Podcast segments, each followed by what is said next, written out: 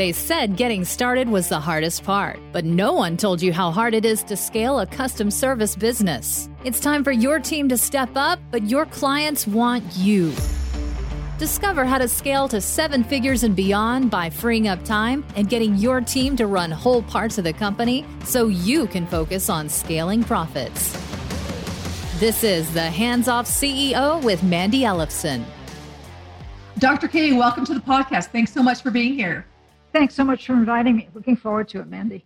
Likewise. We have planned to have you on for a few months, and I'm glad we finally got the schedule because I know that what you have to share is so incredibly valuable and just goes hand in hand with what we do at our work at Hands Off CEO. And I know that you really work with entrepreneurs now who are peak performing, or, or do you work with more than just entrepreneurs? I shouldn't put with entrepreneurs, CEOs, professionals, and some other high performers. I'm in New York, so you do get actors and dancers and musicians, but mostly I work with entrepreneurs, with CEOs, with other professionals, a lot of health professionals. So, what led you to this? And, you know, how did you get involved in peak performance training and, and working with CEOs on these challenges? Well, it's kind of fun. It started because they showed up as my patients. And they showed up because they were anxious, sometimes depressed, but a lot of times anxious. They were really struggling with their business. And so there were two aspects. One, they were struggling with their business. The other, it was leaking over into their personal life. It was affecting their health. It was affecting their state of being, their relationships. They weren't happy. So I came from a background, I'm that unusual therapist because I'm a clinical psychotherapist and a business strategist and mentor. And so I love business. I found it very easy to build my practice, very easy to build my holistic business and uh, health center. So I was helping them with both, and they were going hand in hand. It was like we had to grow, we had to work on the business. We had to grow, we had to work on the next step of the business.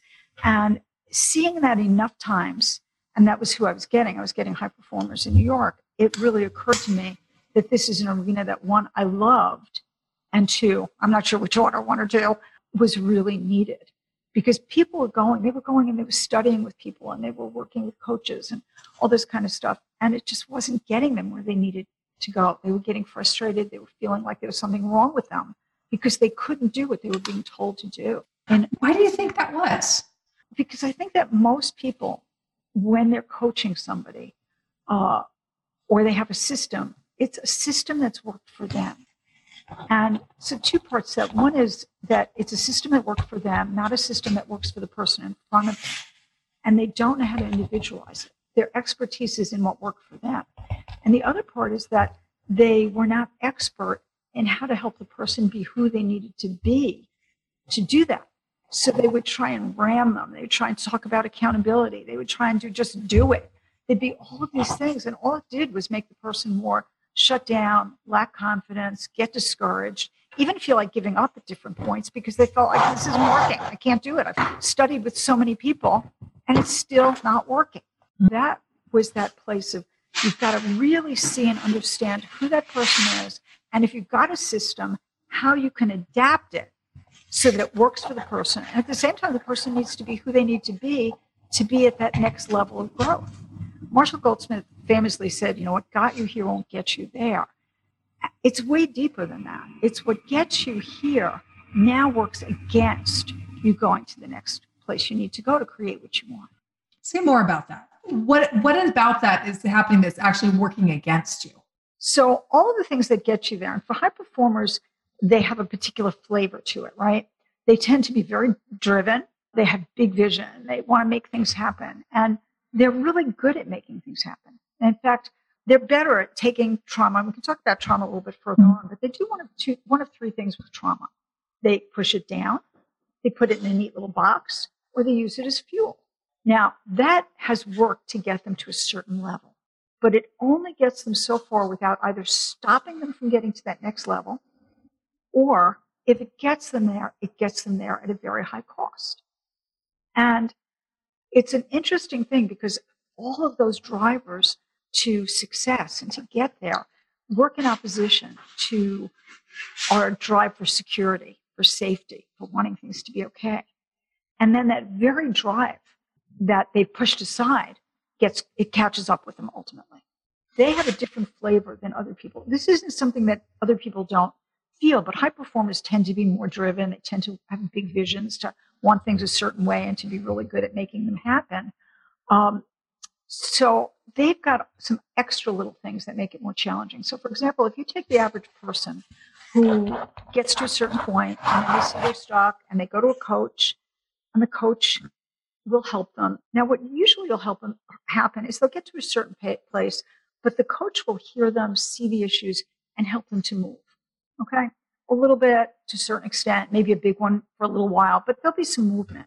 What happens with a high performer that's very successful already, which is what we see in our CEOs, and very savvy, is they will take the coach, even some of the best coaches around, and they will convince the coach that the way they see it and the limits that they see are really, really, really real. I always, people talk about fault, like fear, where they talk about that being, you know, false evidence appearing real. I say flaw, false limitations. So they get the coach to go down the rabbit hole with them. And they both get convinced that this is kind of a real problem. And the interesting thing is, it is a real problem. So whatever's there is always real or it doesn't work, but it's not the core problem. You know, I, I really can see what you're saying. And I've seen this both with, you know, me working with clients at, at, at earlier stages and seeing that at certain levels that I would buy what they were saying. And it was not the way it was, right? And I've also seen this too with clients that have been more legacy clients where newer clients were like, there's no way we would buy into that, right? But some of the older ones, I've had to learn how to shift to be able to call them on their crap, basically, on their stories, and not in a way that's like that, but it's in a way that's helping them actually become who they need to be for that next level. It's one of the things that you said before that I really I love.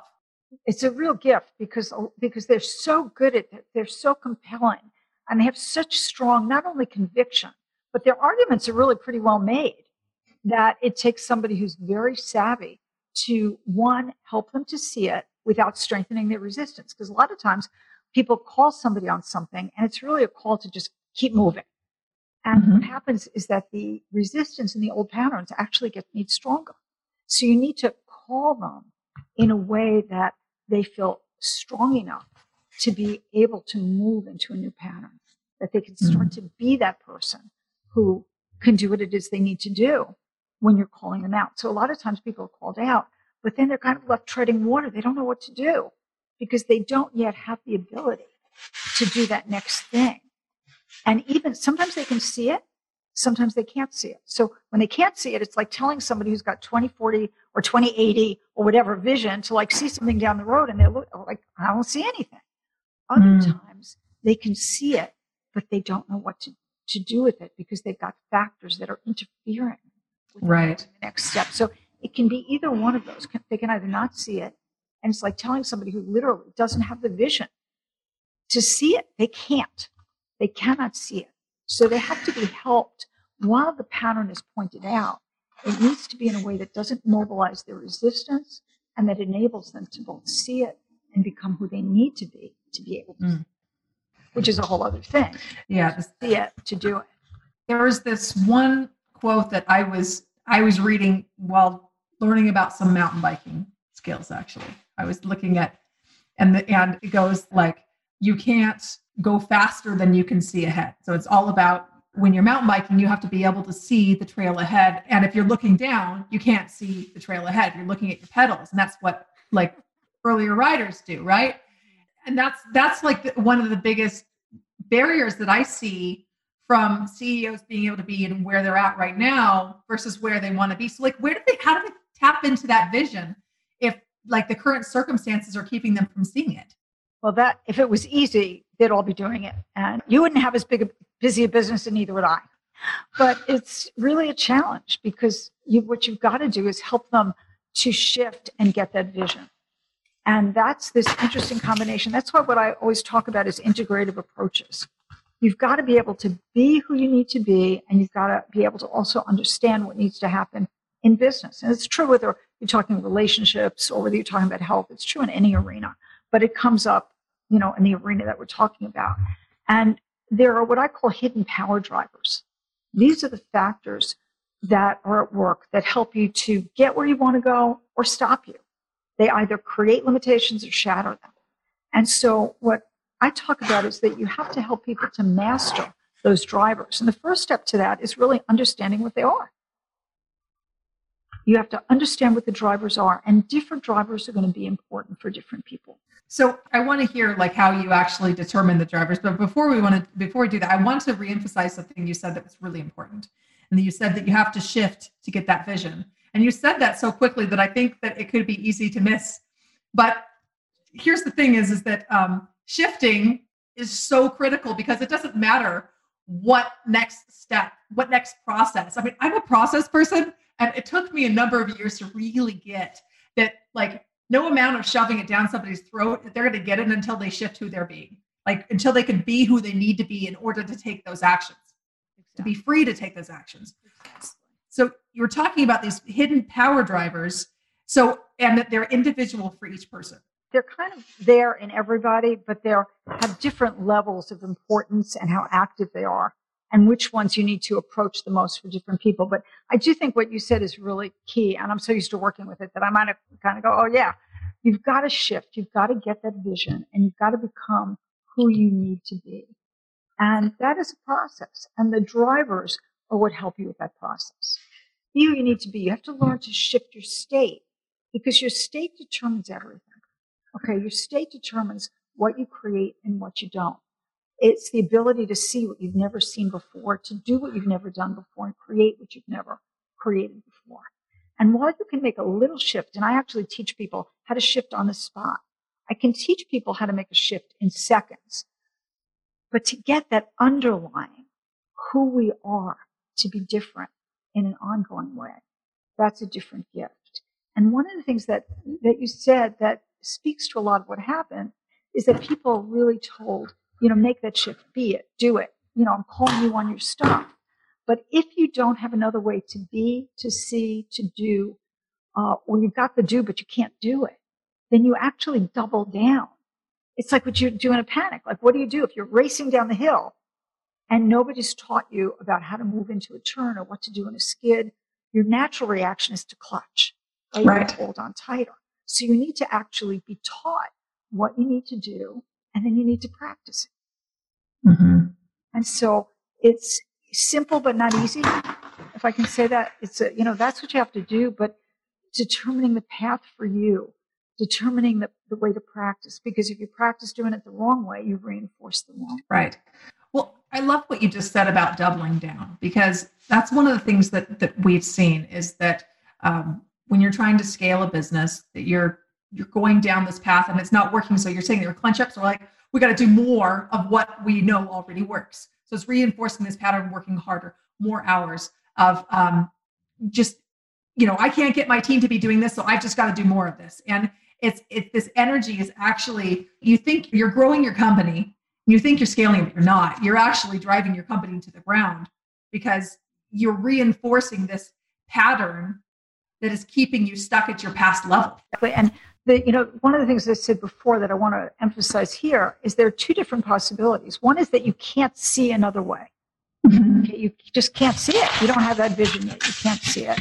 And the other is that you see it, but your power drivers keep you from doing it the way you're wired up, the way that the way you're responding to trauma. And trauma can be just life circumstance. It doesn't have to be this big, horrible thing that happened, but it's something that impacted you in a way that can shut you down unless you know how to use it. It's the way you work with resistance. It's the way we disconnect. So there's two aspects that are really important.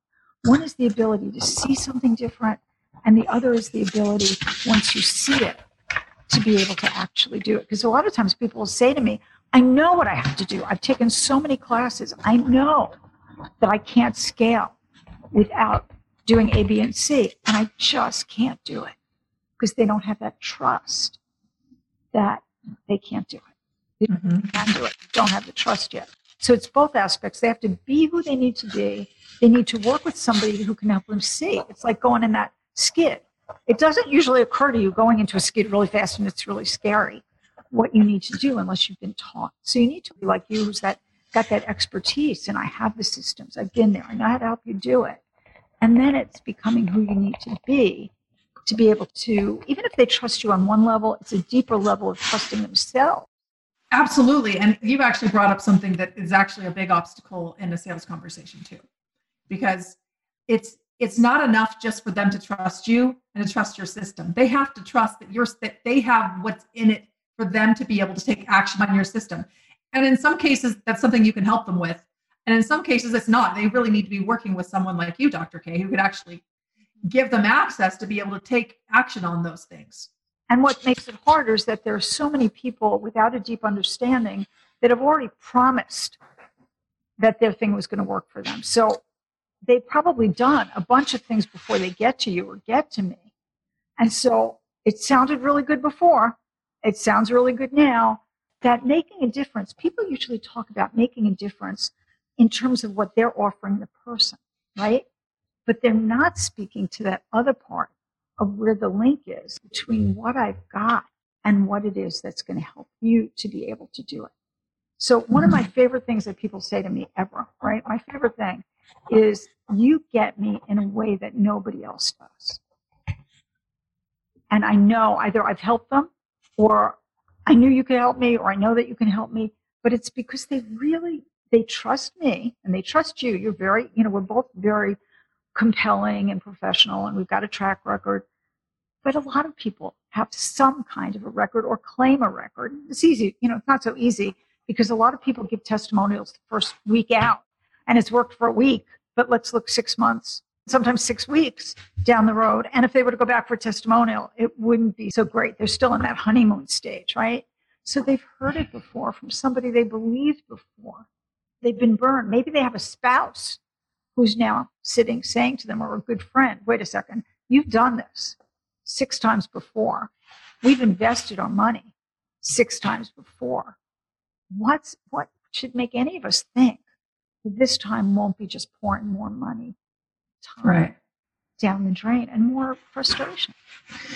You know, and you're spot on with this. And I think there's a couple things to that. So, first of all, is that sometimes those quote mistakes that they made before is actually building them up to who they need to be for this next level and this is this is their breakthrough this, and i've experienced that myself with like wasted investments and then three years later i look back and realize there was this one key little aspect that has added you know millions of dollars to the company like i can look at that right so there's that aspect of it and then there's the other aspect of it is that that some of these people that are peddling these solutions you know, as well meaning as they are, they don't know who it's going to work for and under what circumstances.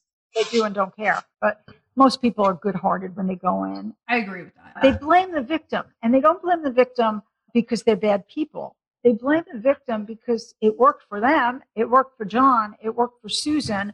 And so if it didn't work for Danny, it must be Danny's fault. Here's the thing is as part of it is that as service providers, we need to take responsibility for that. and if someone's not getting results, the responsibility is on you because you took them on as a client. Part of that is understanding too is that what are the success requirements for you to be able to generate the result? What are the success requirements for them? And then in the sales conversation, also understanding like, does this person actually have access to take these actions? And if they don't, then don't work with them. These are great points. I, w- I was just having this conversation with the sales trainer the other day, and everybody is 100% responsible. So we taking on a client are 100% responsible. The client is 100% responsible for their part. They're not responsible for our part, and we're not responsible for their part. So I think that's really key. And you made a great distinction. And the distinction is that a lot of things that look wasted aren't. And part of that is they really aren't. And part of that is how we choose to hold it. So for me, I have a little motto that anything that looks like an error or waste of money or mistake, I want to make more money or learn more out of it than it costs me. Okay? It's just because that's how I'm, I'm wired up and that's yep. what I decided, right? If it costs me a lot of money, how am I going to make that much and more? And what am I going to learn from it? So I think there's a number of parts that one is that reframe. So let's look at what you actually did get here. Let's look at what that is. And then I think the other part, for example, what, what you're starting to go into now is that not every client is the right person for you or me. Somebody who's not at a certain point isn't right for you. Somebody who's not at a certain point is not the client that I'm working with at this point. So they may need somebody to get them ready to get ready or to get them ready to get ready to get ready. And so that's not a waste.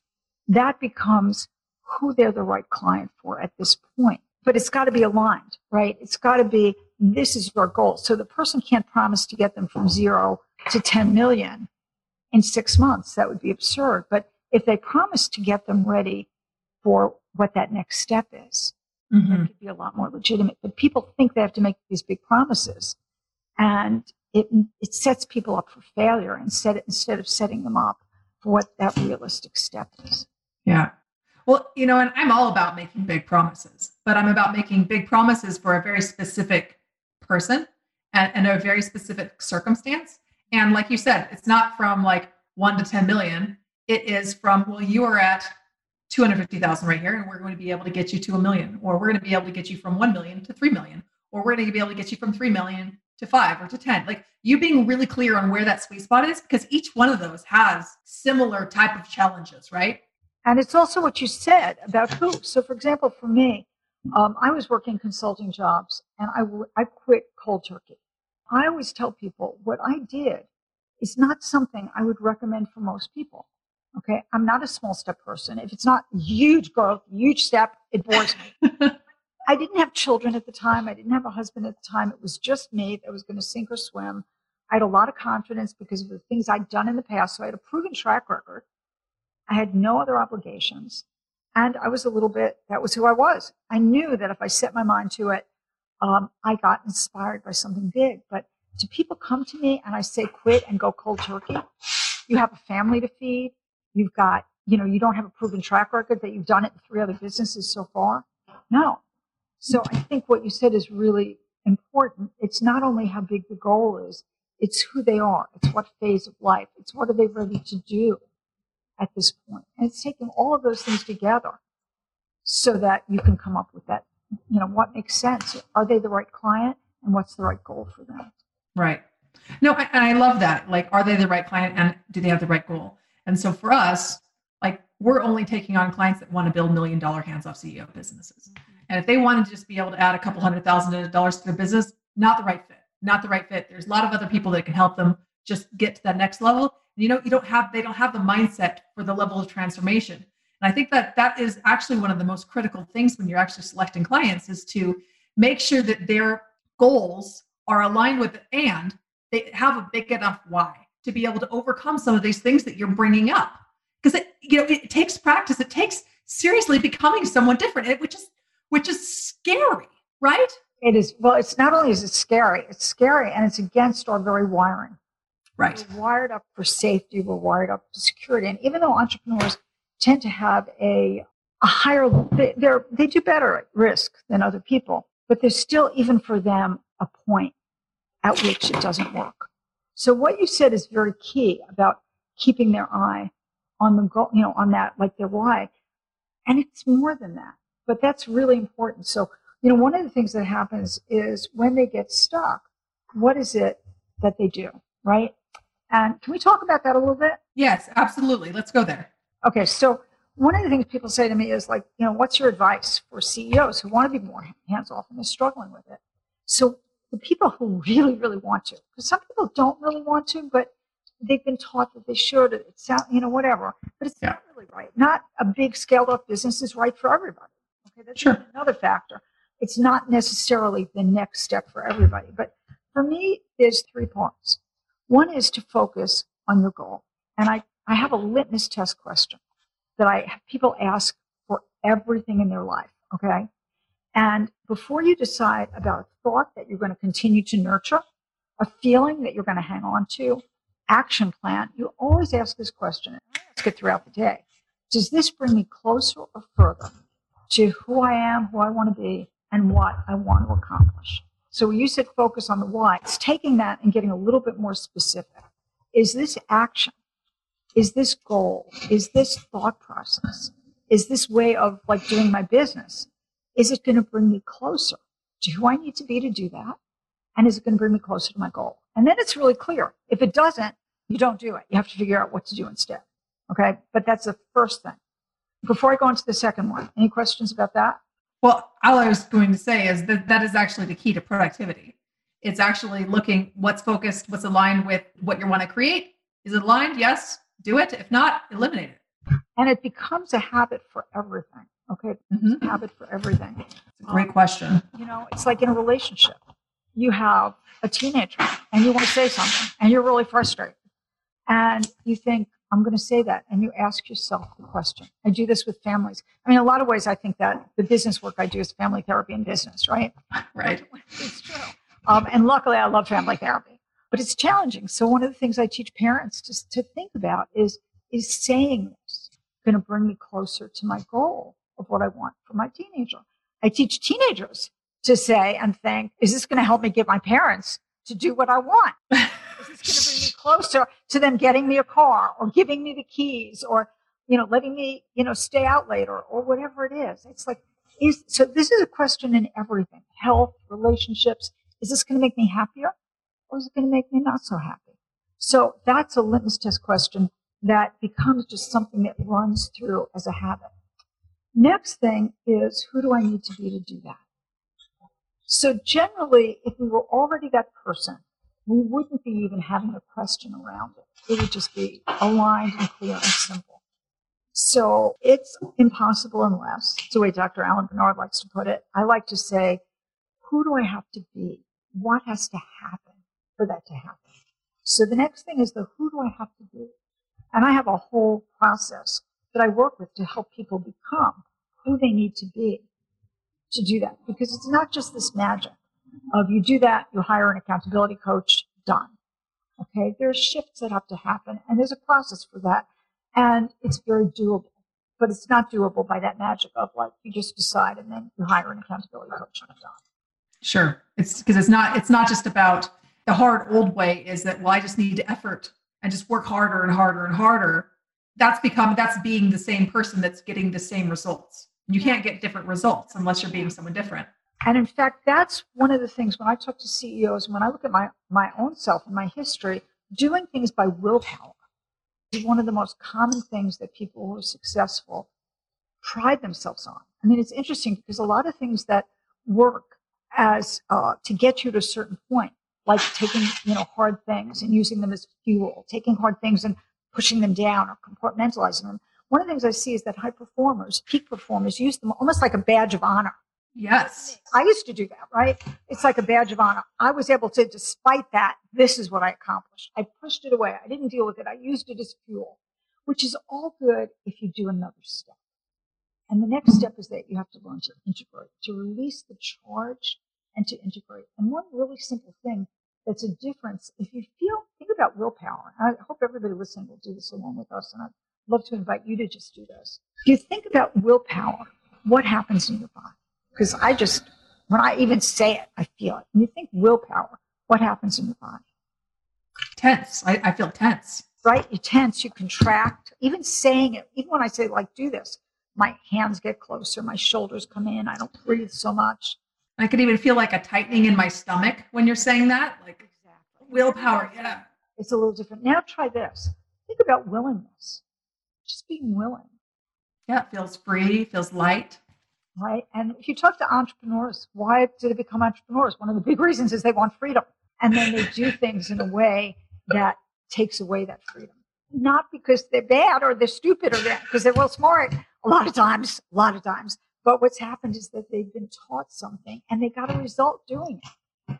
So you get a result doing it. And this is what I call the, you know, the, the paradox, the resistance paradox of high performers. It's like what got them to a certain point now works them against them. It got them to a very high level, but now it holds them back from achieving even more. And willpower is one of the things that most high performers will tell you they used along the way at a certain point, it either stops getting them to that big, right? You can't expand.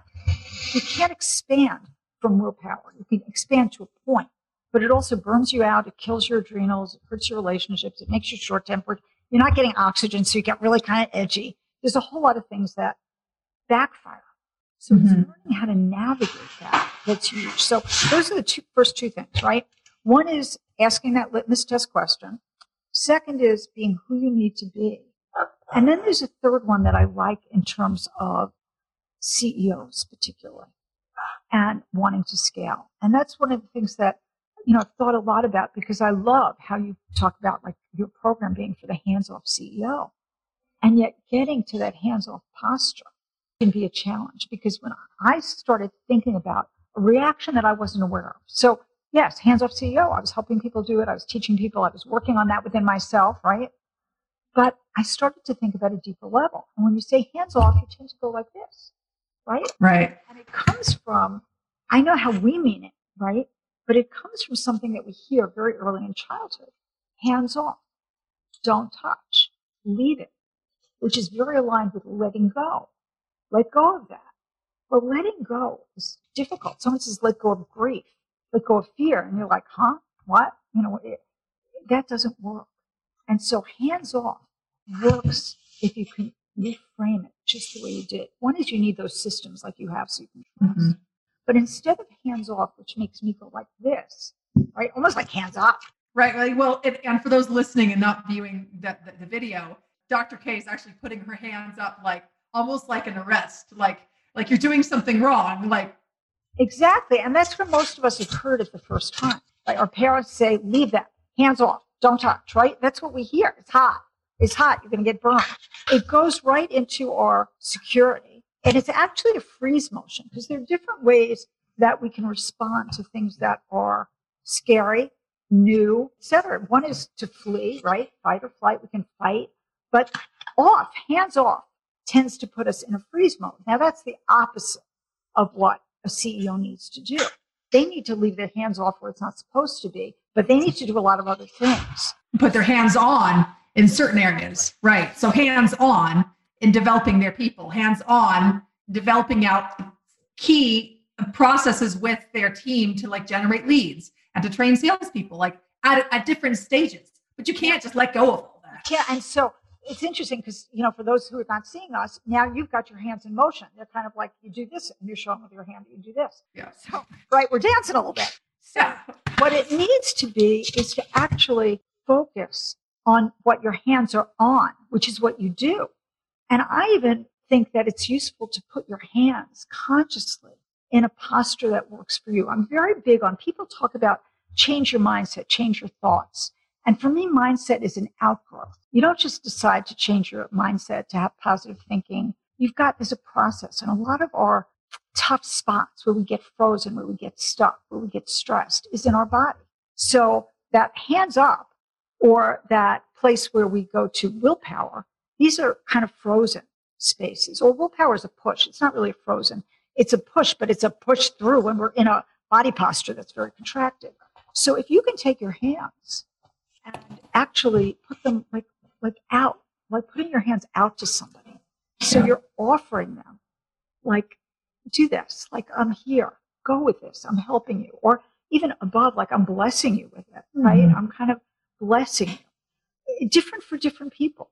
There might be different. Like for me, one of the things I do with my hands a lot is as if I'm holding a ball, right? Because I'm holding the space. So sometimes I hold my hands like as if they're facing up Sometimes I hold them like I'm literally holding this space for somebody to move into something they've never done before. And I maybe, maybe have never done before. Mm-hmm. Sometimes it's up, but I don't want it in that don't touch where I pull back because you don't mm-hmm. want to pull back.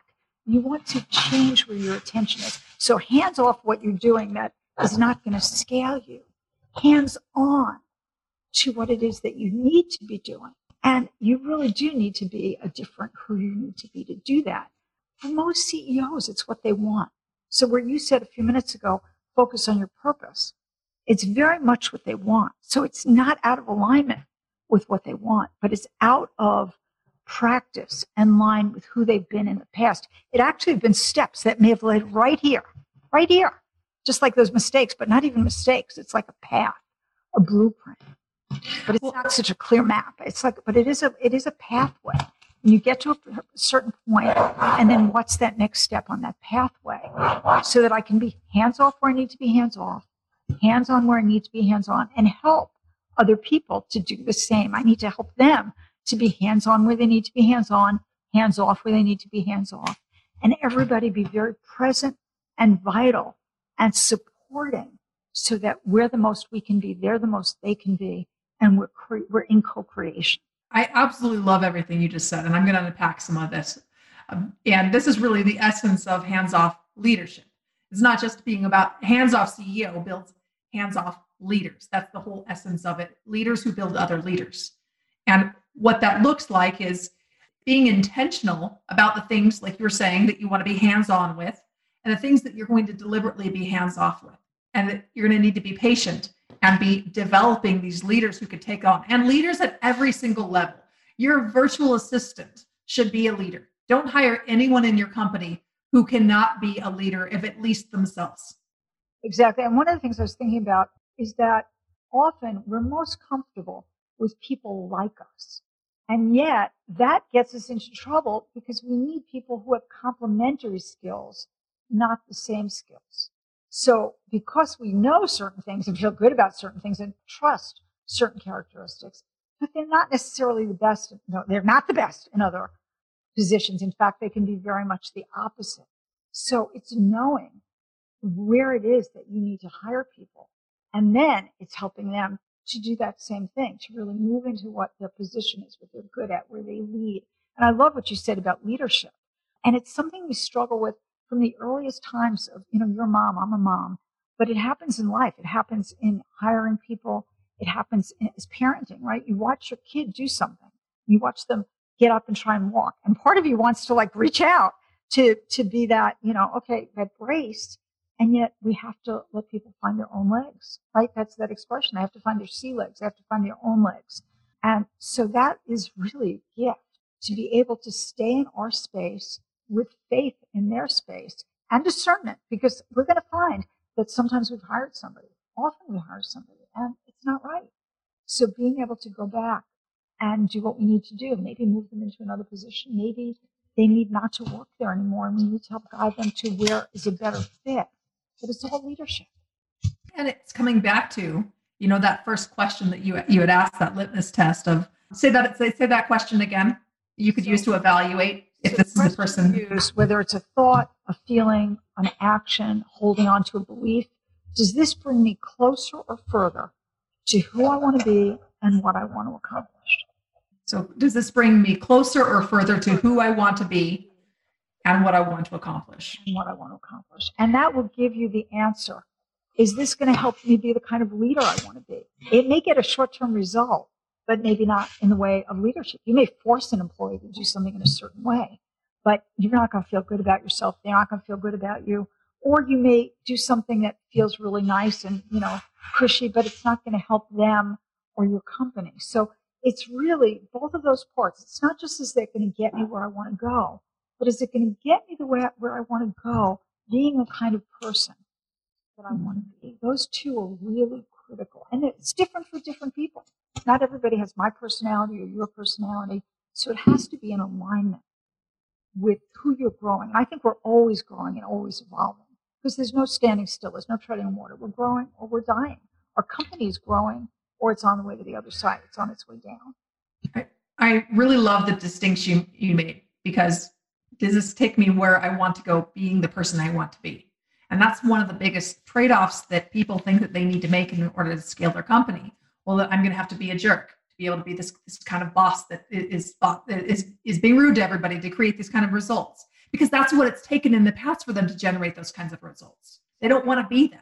And it, exactly. And that sets them up for self sabotage because, and I don't believe in self sabotage in the way people usually think about it. To me, self sabotage is a misguided attempt to get something you want to have happen.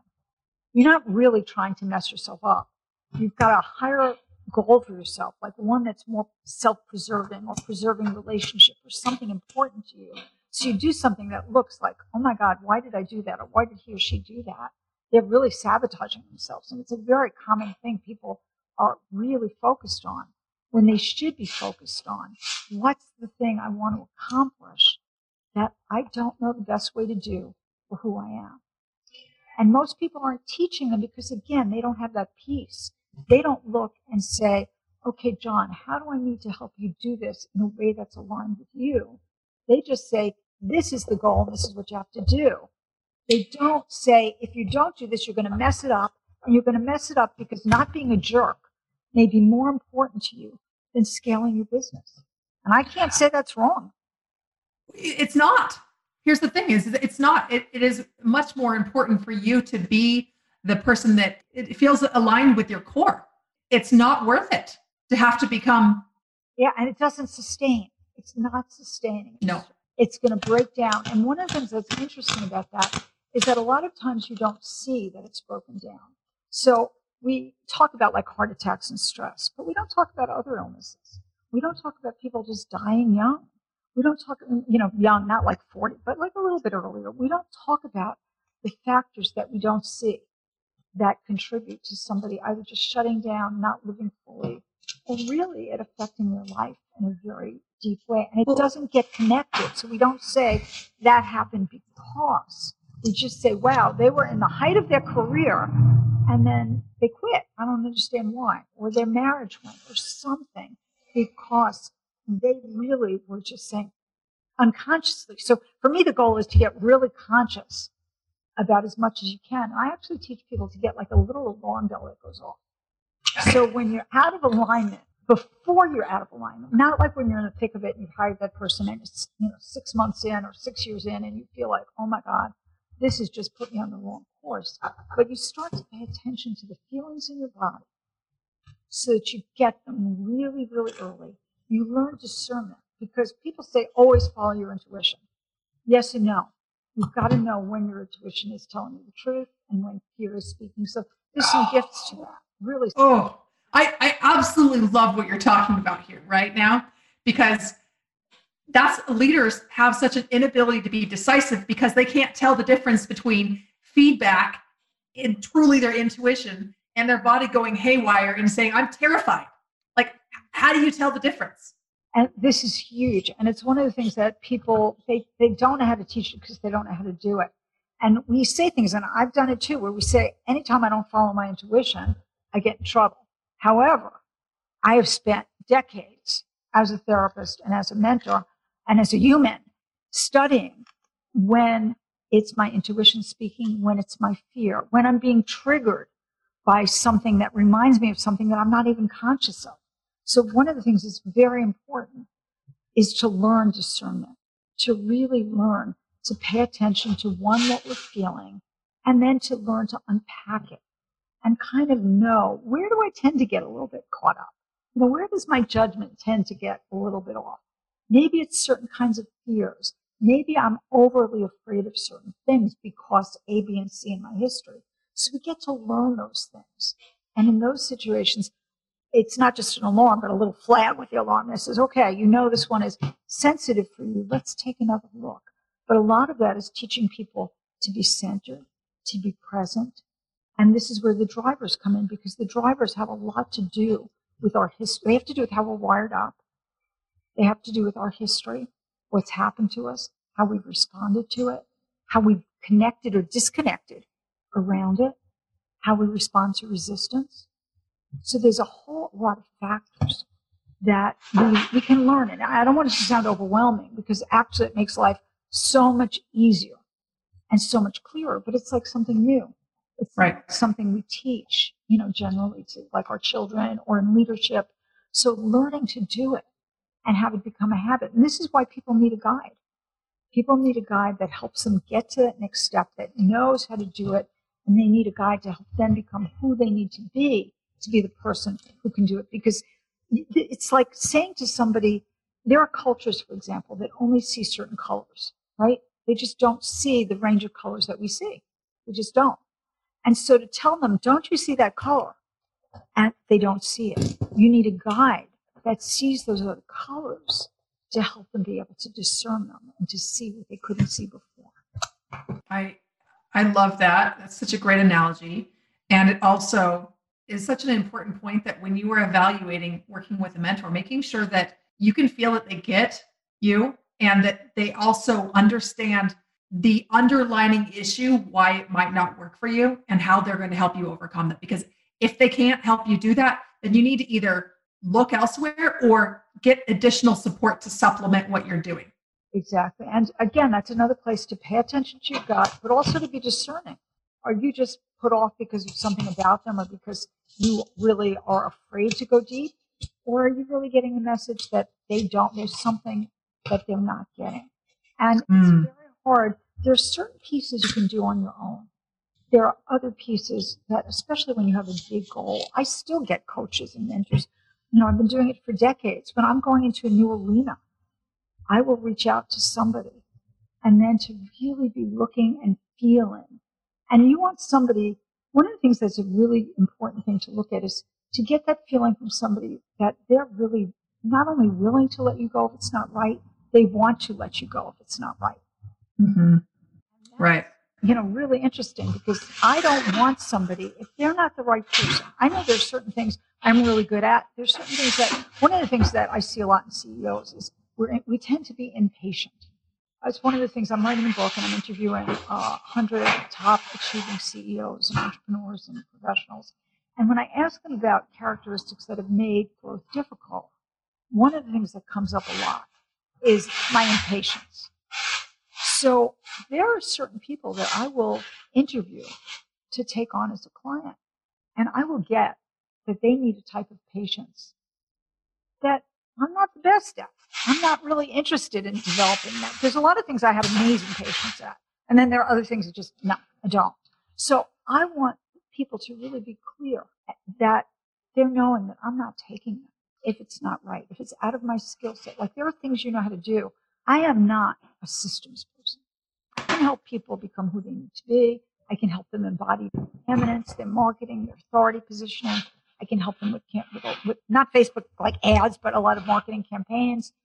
But I can't do what you can do. My brain just doesn't work like that. I can't put their systems in place. So if somebody comes to me and they need to be who they need to be, I will say, okay, but you got to also work with so and so because I can't get that other piece for you. Or just say, you know what? I think you need to work with them first, or I just think you need to work with them. So you need somebody who's got that comfort and they're not, even if they are building and need money, they're not coming from that place. They're coming from being that trusted right. advisor that's going to send you to the person who's best for you. Well, and you know what? One of the things that I've found and is that there's there's a certain posture that you're taking when you elevate to that.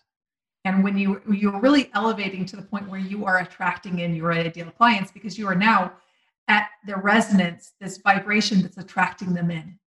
Now, if you are taking on whoever comes to your door, you are actually detracting the people that you most want to work with. And there's this vibration that you're putting out that it's clear without you even saying it that they have to apply to work with you. And so that is really true. And the more you get there, the clearer that is. But for the person who's looking for a coach or mentor, they're going to find people who can talk a very good show, yeah. but are not in the place that you're talking about. And again, it's not because they're bad people. Sometimes they're all about the money, but a lot of times they're really excited about what they've done for themselves and a bunch of other people, but they don't have the discernment about who they're best for and who they're not best for. And they're not right. taught to make that discernment and to send the others on, bless them and send them on. Mm. They're, they're, you're going to get referrals from other people. I mean, it's just going to work. It's just going to work. It's real leadership. I'm glad that you're pointing that out. And that's actually, that discernment is something that we teach our clients within our, our own marketing systems. And, you know, we're, we're helping our clients being able to elevate $50,000, $100,000 offers, whatever's aligned with what they're building but in order to do that, you really have to have that discernment on who is right and who is not right. And putting in that, we call it hazardous client checklist. And really, like you had pointed out around the impatience thing, there's something, some people that it's a great fit for, and some people it's not. And really being clear on that. I wanted to, before we end the interview, you had, ta- you had talked a little bit about trauma. And I'm wondering if, you know, when, when we had talked about the like getting and feeling that feeling in your in your body uh, between like a feeling of it's it's telling if things are on things are going in the right way or things are not going in the right way now is, is part of that fear part of that trigger is that what you were talking about with trauma um, it's part of it okay so the okay. we get in our body can be from a number of different things they can come from the way we're wired up some of us are wired up you know excitement and fear can feel like physically can feel the same What's the difference? Well, you have to learn to discern what is happening. Like I tell people that if you go to your front door, it's one of my favorite examples. You go to your front door and you get fear, and you don't just barge through your front door. You pay attention. You see? Are there any footprints? Is there any light difference? Is there anything disturbed? You want to do that. You can do that kind of in a minute to say, oh, am I just having something that, you know, am I kind of excited that I've got company coming tomorrow? I'm just in a general, like, you know, elevated state, or is there something I actually picked up? Something I learned within me because I learned that when I was very excited about big things happening, I would have a feeling in my body that felt like something terrible was going to happen. And I had to learn to discern. So it was very subtle. And part of it came from asking myself questions. So feeling the feeling and asking questions. So it's a little bit more than we can go into right now. But to answer, you know, what you asked about trauma, we tend to have these reactions based on how we're wired up and things that have happened in our life and the way we respond. And it tends to be a history. And a lot of people say, well, I didn't have anything big and traumatic happen. I wasn't assaulted. I had a good childhood. But for all of us, we have things that happen that create upset in us. And different people feel upset in a different way. People respond to upset more or less cautiously. Some people just kind of say, oh, yeah, upset. And other people, I get really, really cautious. So that's where it goes to your wiring. That's why I can't just give you a set answer. Um, other people, it's the way they've responded to things that happened that got them in more trouble or got them out of trouble. So we all have trauma and life experiences that are challenging. And a lot of times we say, well, okay, I get that, but we're not sure what to do with it, right?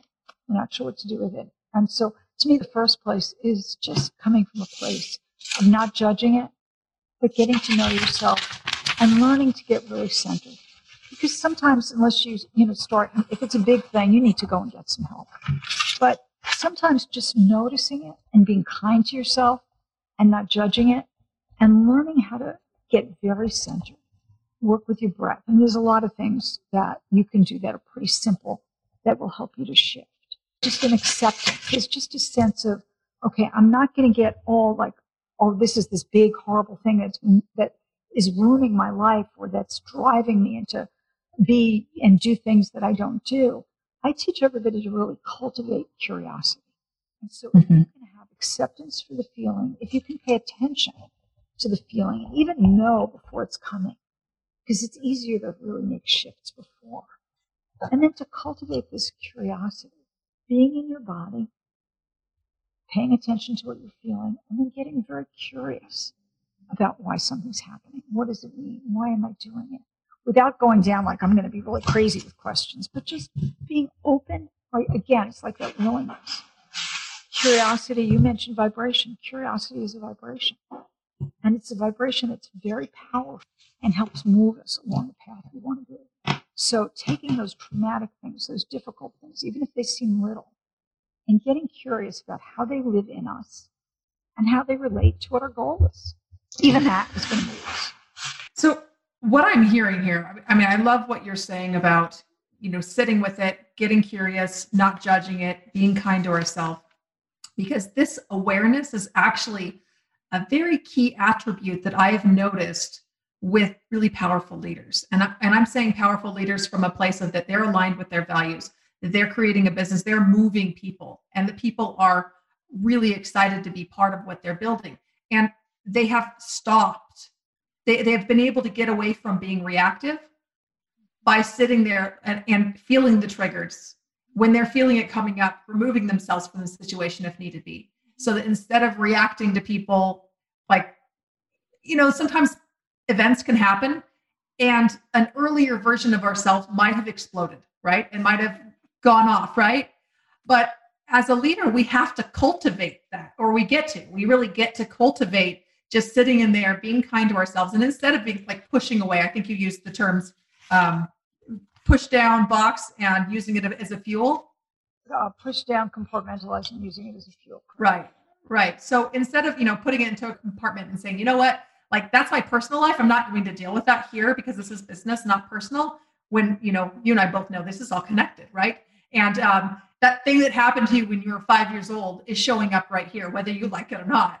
So getting curious about it and actually feeling it not like I have to push this away or, you know what, like this is not a good thought for me to be thinking right now.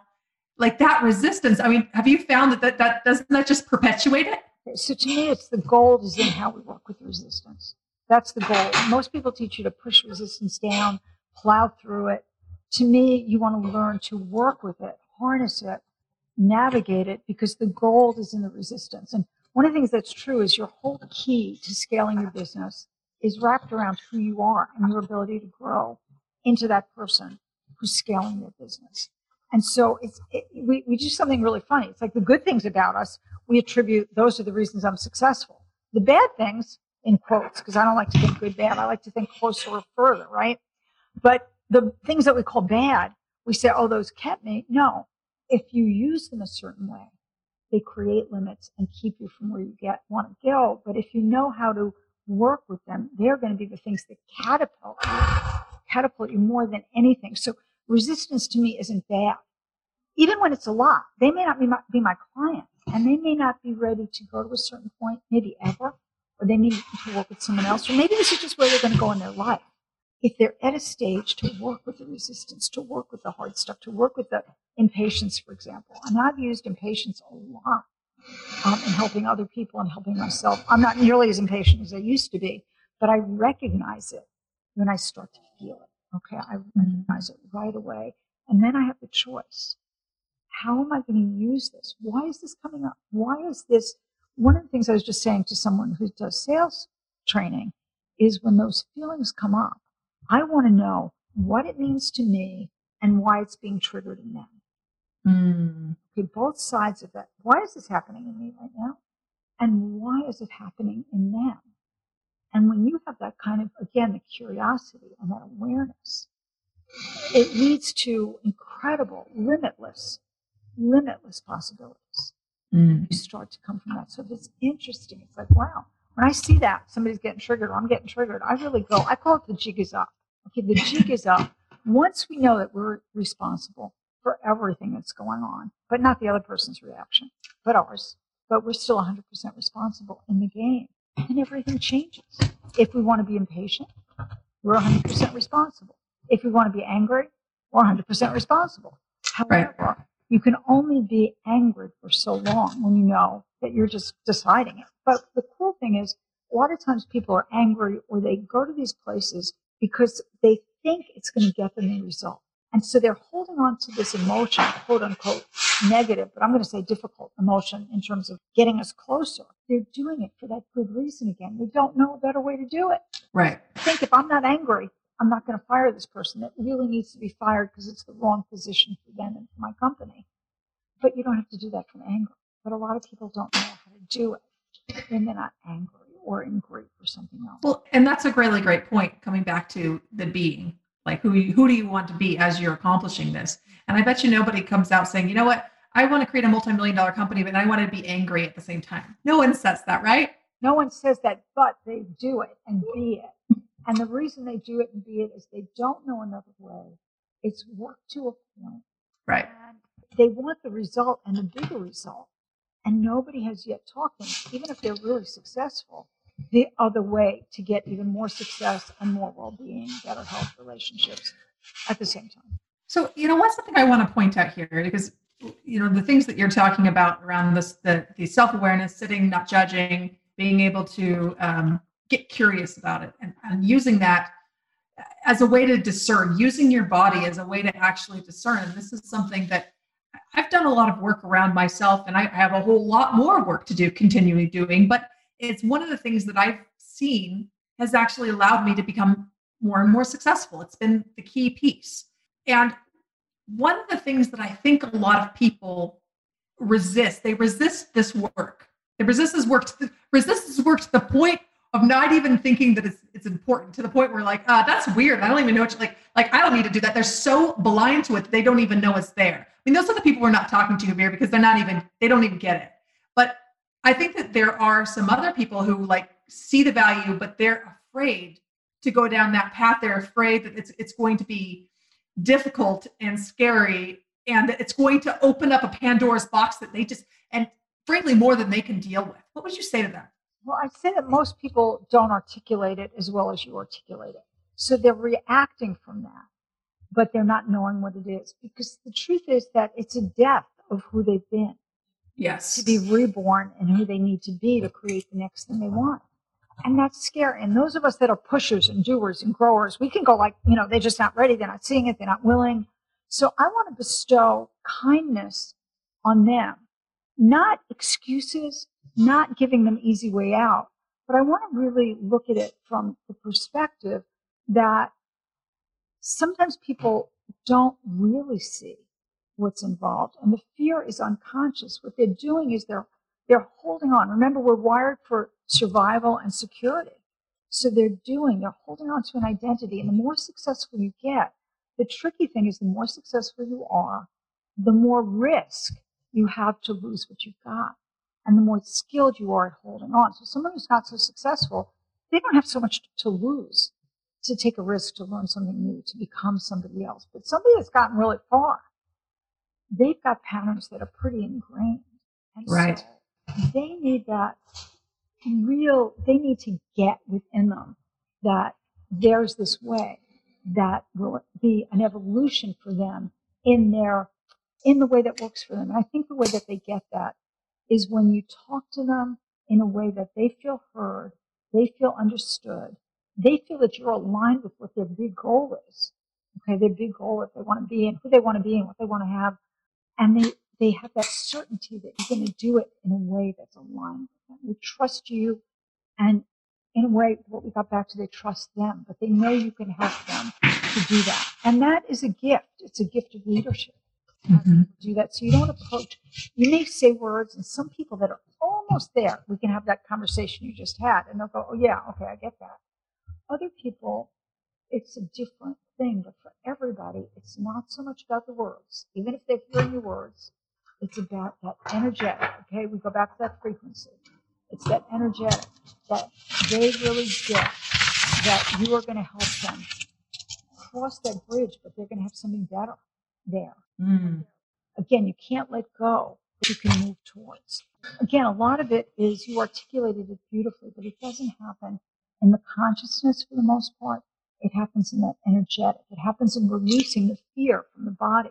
And that's why when people say change your mm. mindset, change your mindset, you have to do this. And they don't know why people don't do it because they can understand it. Understanding doesn't mean change. Okay, understanding does not mean change. We can know it. We can know, you know, what gets, you know, we know doing the same thing over and over, you know, but getting, expecting a different result is the definition of, you know, insanity. We've heard that so many times. Being able to do it requires a different kind of trust. And it's about an energetic and it's about the body. And then the mind can come in. I really have experienced this too, where it's just like change your mindset, change your mindset. It's such a limited way of viewing it because, you know, you pointed out some of the trauma that as you're growing, and we've talked about this other conversation before, but like as you continue to grow, that trauma starts to come up. And it, and for some people, it's so terrifying that they just can't even go there. But it doesn't have to be that way. That's one of the things that I've discovered is, is that the actual fear of dealing with the trauma is much worse than the trauma itself. Exactly. And the best experts of dealing with trauma more and more come out and say, but the word they use is titration. Little bit, little bit, little bit. You don't expect somebody, which is what an unseasoned coach will do, to just move through it and have this big epiphany because they now understand it. You've got to give doses you've got to give doses in a way that the system can handle it without getting, again, a technical term flooded, but it makes sense. Right. Flooded. You don't want that to happen. You want it so that, to me, the resistance, the fear of dealing with it, what do they say? Nothing, you know, it's not the fear, it's nothing to fear but fear itself, but it's in the body. So I'm not saying don't work with the mind. You want to work with all of it in an integrated way, but if you're dealing with most things, patterns, wiring, trauma, You've got to work with the body. You've got to work with the wiring, the energetic, all of those pieces. And it becomes not hard. It becomes like, right. it kind of like flows. And you wonder, why did this take so long? Why was I so scared of it? Right. Right. I love what you said about the titration versus flooding. And it also points to making sure that you're working with people who responsibly know how to deal with this and know what, where their limits are. Because when you follow what you were talking about with sitting with the body and just recognizing it, your body is never going to take you somewhere where you're not ready for it yet. And that's why listening to that inner wisdom, getting curious with it, that's what allows you to titrate it and actually integrate it at each stage, as opposed to flooding it, which is that's when you get into like the terror, like, well, more than you, you can handle. And I think this is really important because as trauma, one of the good things is that trauma is being more and more spoken about, which is awesome.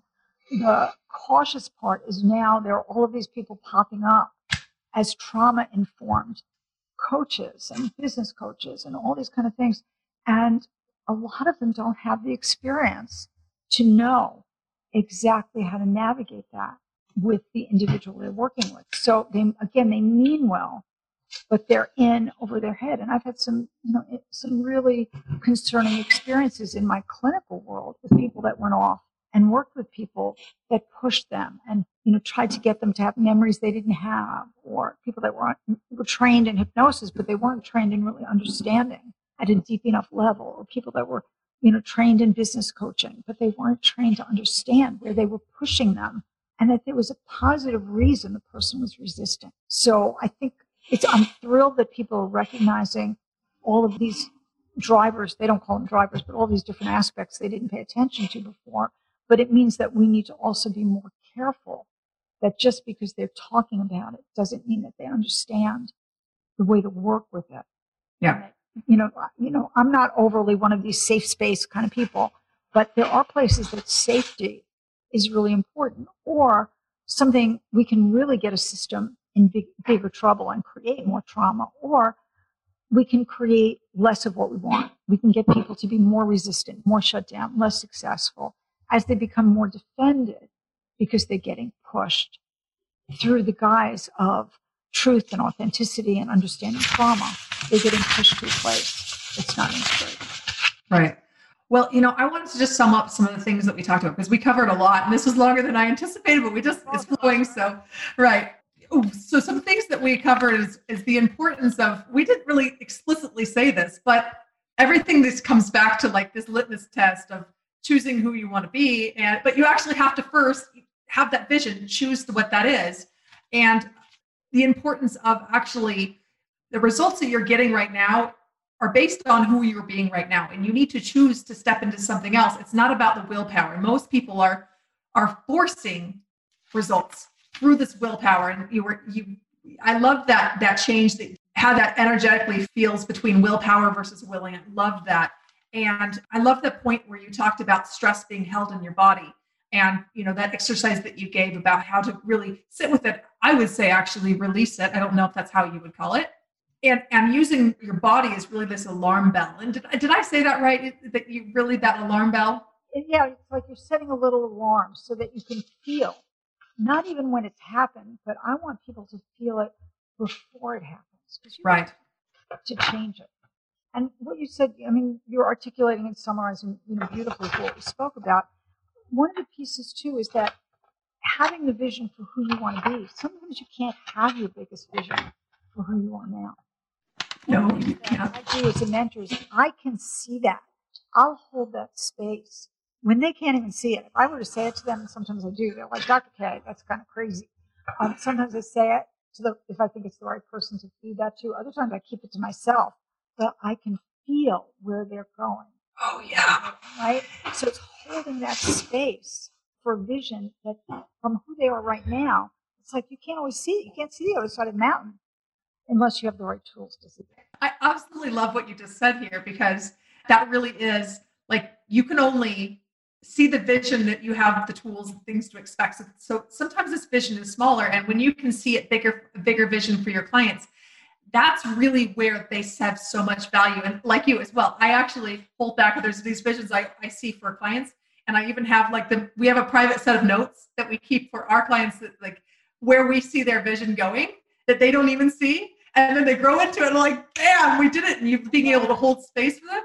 And then at a certain stage where they're like, they've grown so much that they didn't even realize. So like, do you remember when you used to think this way? And they're like, oh yeah. And that's one of the things that I have we have our clients on our podcast and like I remind them where they used to be. They're like, oh, I forgot about that. And they forgot about who they used to be because they're a whole new person. And this whole new person, they ex- expands the vision. And you know, one of the things that we do with our hands off CEO retreat is it's all about expanding the vision because you could like you can only go as fast as you have a vision for like we were talking about the mountain biking analogy. It's getting bigger and bigger vision so that you actually can level up to that. Now you see a new person who you can become. Exactly. And and unlocking the body so that you can expand. Yes. Right? You've got if you if you're all bound up literally bound up energetically physically your musculature then you can only expand your vision so far. But if you can take those binders off, not just blinders, but blinders and binders of your body, then the whole vision and your ability to actuate it becomes so. So I love that you said that because when I think of vision, I think, and we're like seeing a vision, I actually don't think it's seeing a vision. We talk about it seeing a vision, but it's actually feeling a vision.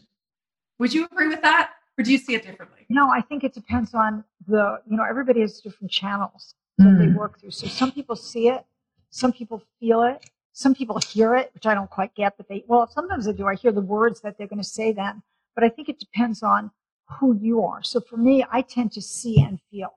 Mm. People tend to see, other people have different ways of, like, sometimes I also, when I'm with somebody, I have just a knowing. Okay, I just know something and I can't even tell you where that comes from. I just know it. So we all have primary. Like for me, one of the primary is knowing, just this mm-hmm. knowingness.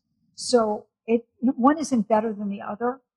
It's to know the way that you know, and so okay, know that the way you get seeing is through feeling, and to help people that you work with because they may say I don't see it, but they may be feeling it or they may be knowing it. So to help a CEO know how they process information, right, It's huge because they may be thinking they don't have something that they actually do have because right. doing it through the words that you're using. Yeah, and I see the the multi channels. And I actually thank you for saying that. That's really great insight. Dr. K, it was so wonderful having you here on the podcast today. Where can people find you if they want to learn more about you and your work? Okay, so first I want to say thank you very much. This has been great fun. I know you and I could just go on like this. They could go to the contact page. Um, they can do two things. One is they can sign up on my website for VIP sign up so they'll know what events and things that I'm offering, other opportunities to really learn and participate. And then they can go to the contact page. I would love to hear what people took away from today, any questions that they have. So drkazlow.com and it's D-R-K-A-Z-L-O-W.com, drkazlow.com. Okay, great. We'll put that in the show notes. Thank you so much for sharing all this wonderful wisdom and good luck on your upcoming book. It sounds fantastic. I'm, I'm really excited to read it. Uh, thanks again for being on the show. Thank you so much. Thanks so much for listening. If you'd like to see how this process could work for your business, we do an executive briefing where we lay out this whole process for you to see how it fits in your business. So jump on this opportunity right now if you're interested. We host them on Wednesdays at 1 p.m. Mountain Time. They do fill up fast since um, we do prefer to have smaller groups, smaller group interactions. So if you would like to see our whole process laid out, come to our executive briefing and you can go sign up at handsoffceo.com forward slash RSVP to reserve your spot. Thank you so much for listening. This is Mandy Ellefson with the Hands Off CEO podcast, signing off. Thanks for listening to this episode of the Hands Off CEO with Mandy Ellefson. If you want to work less and make more, make sure you subscribe and get a new episode every week and help spread the word by leaving a review.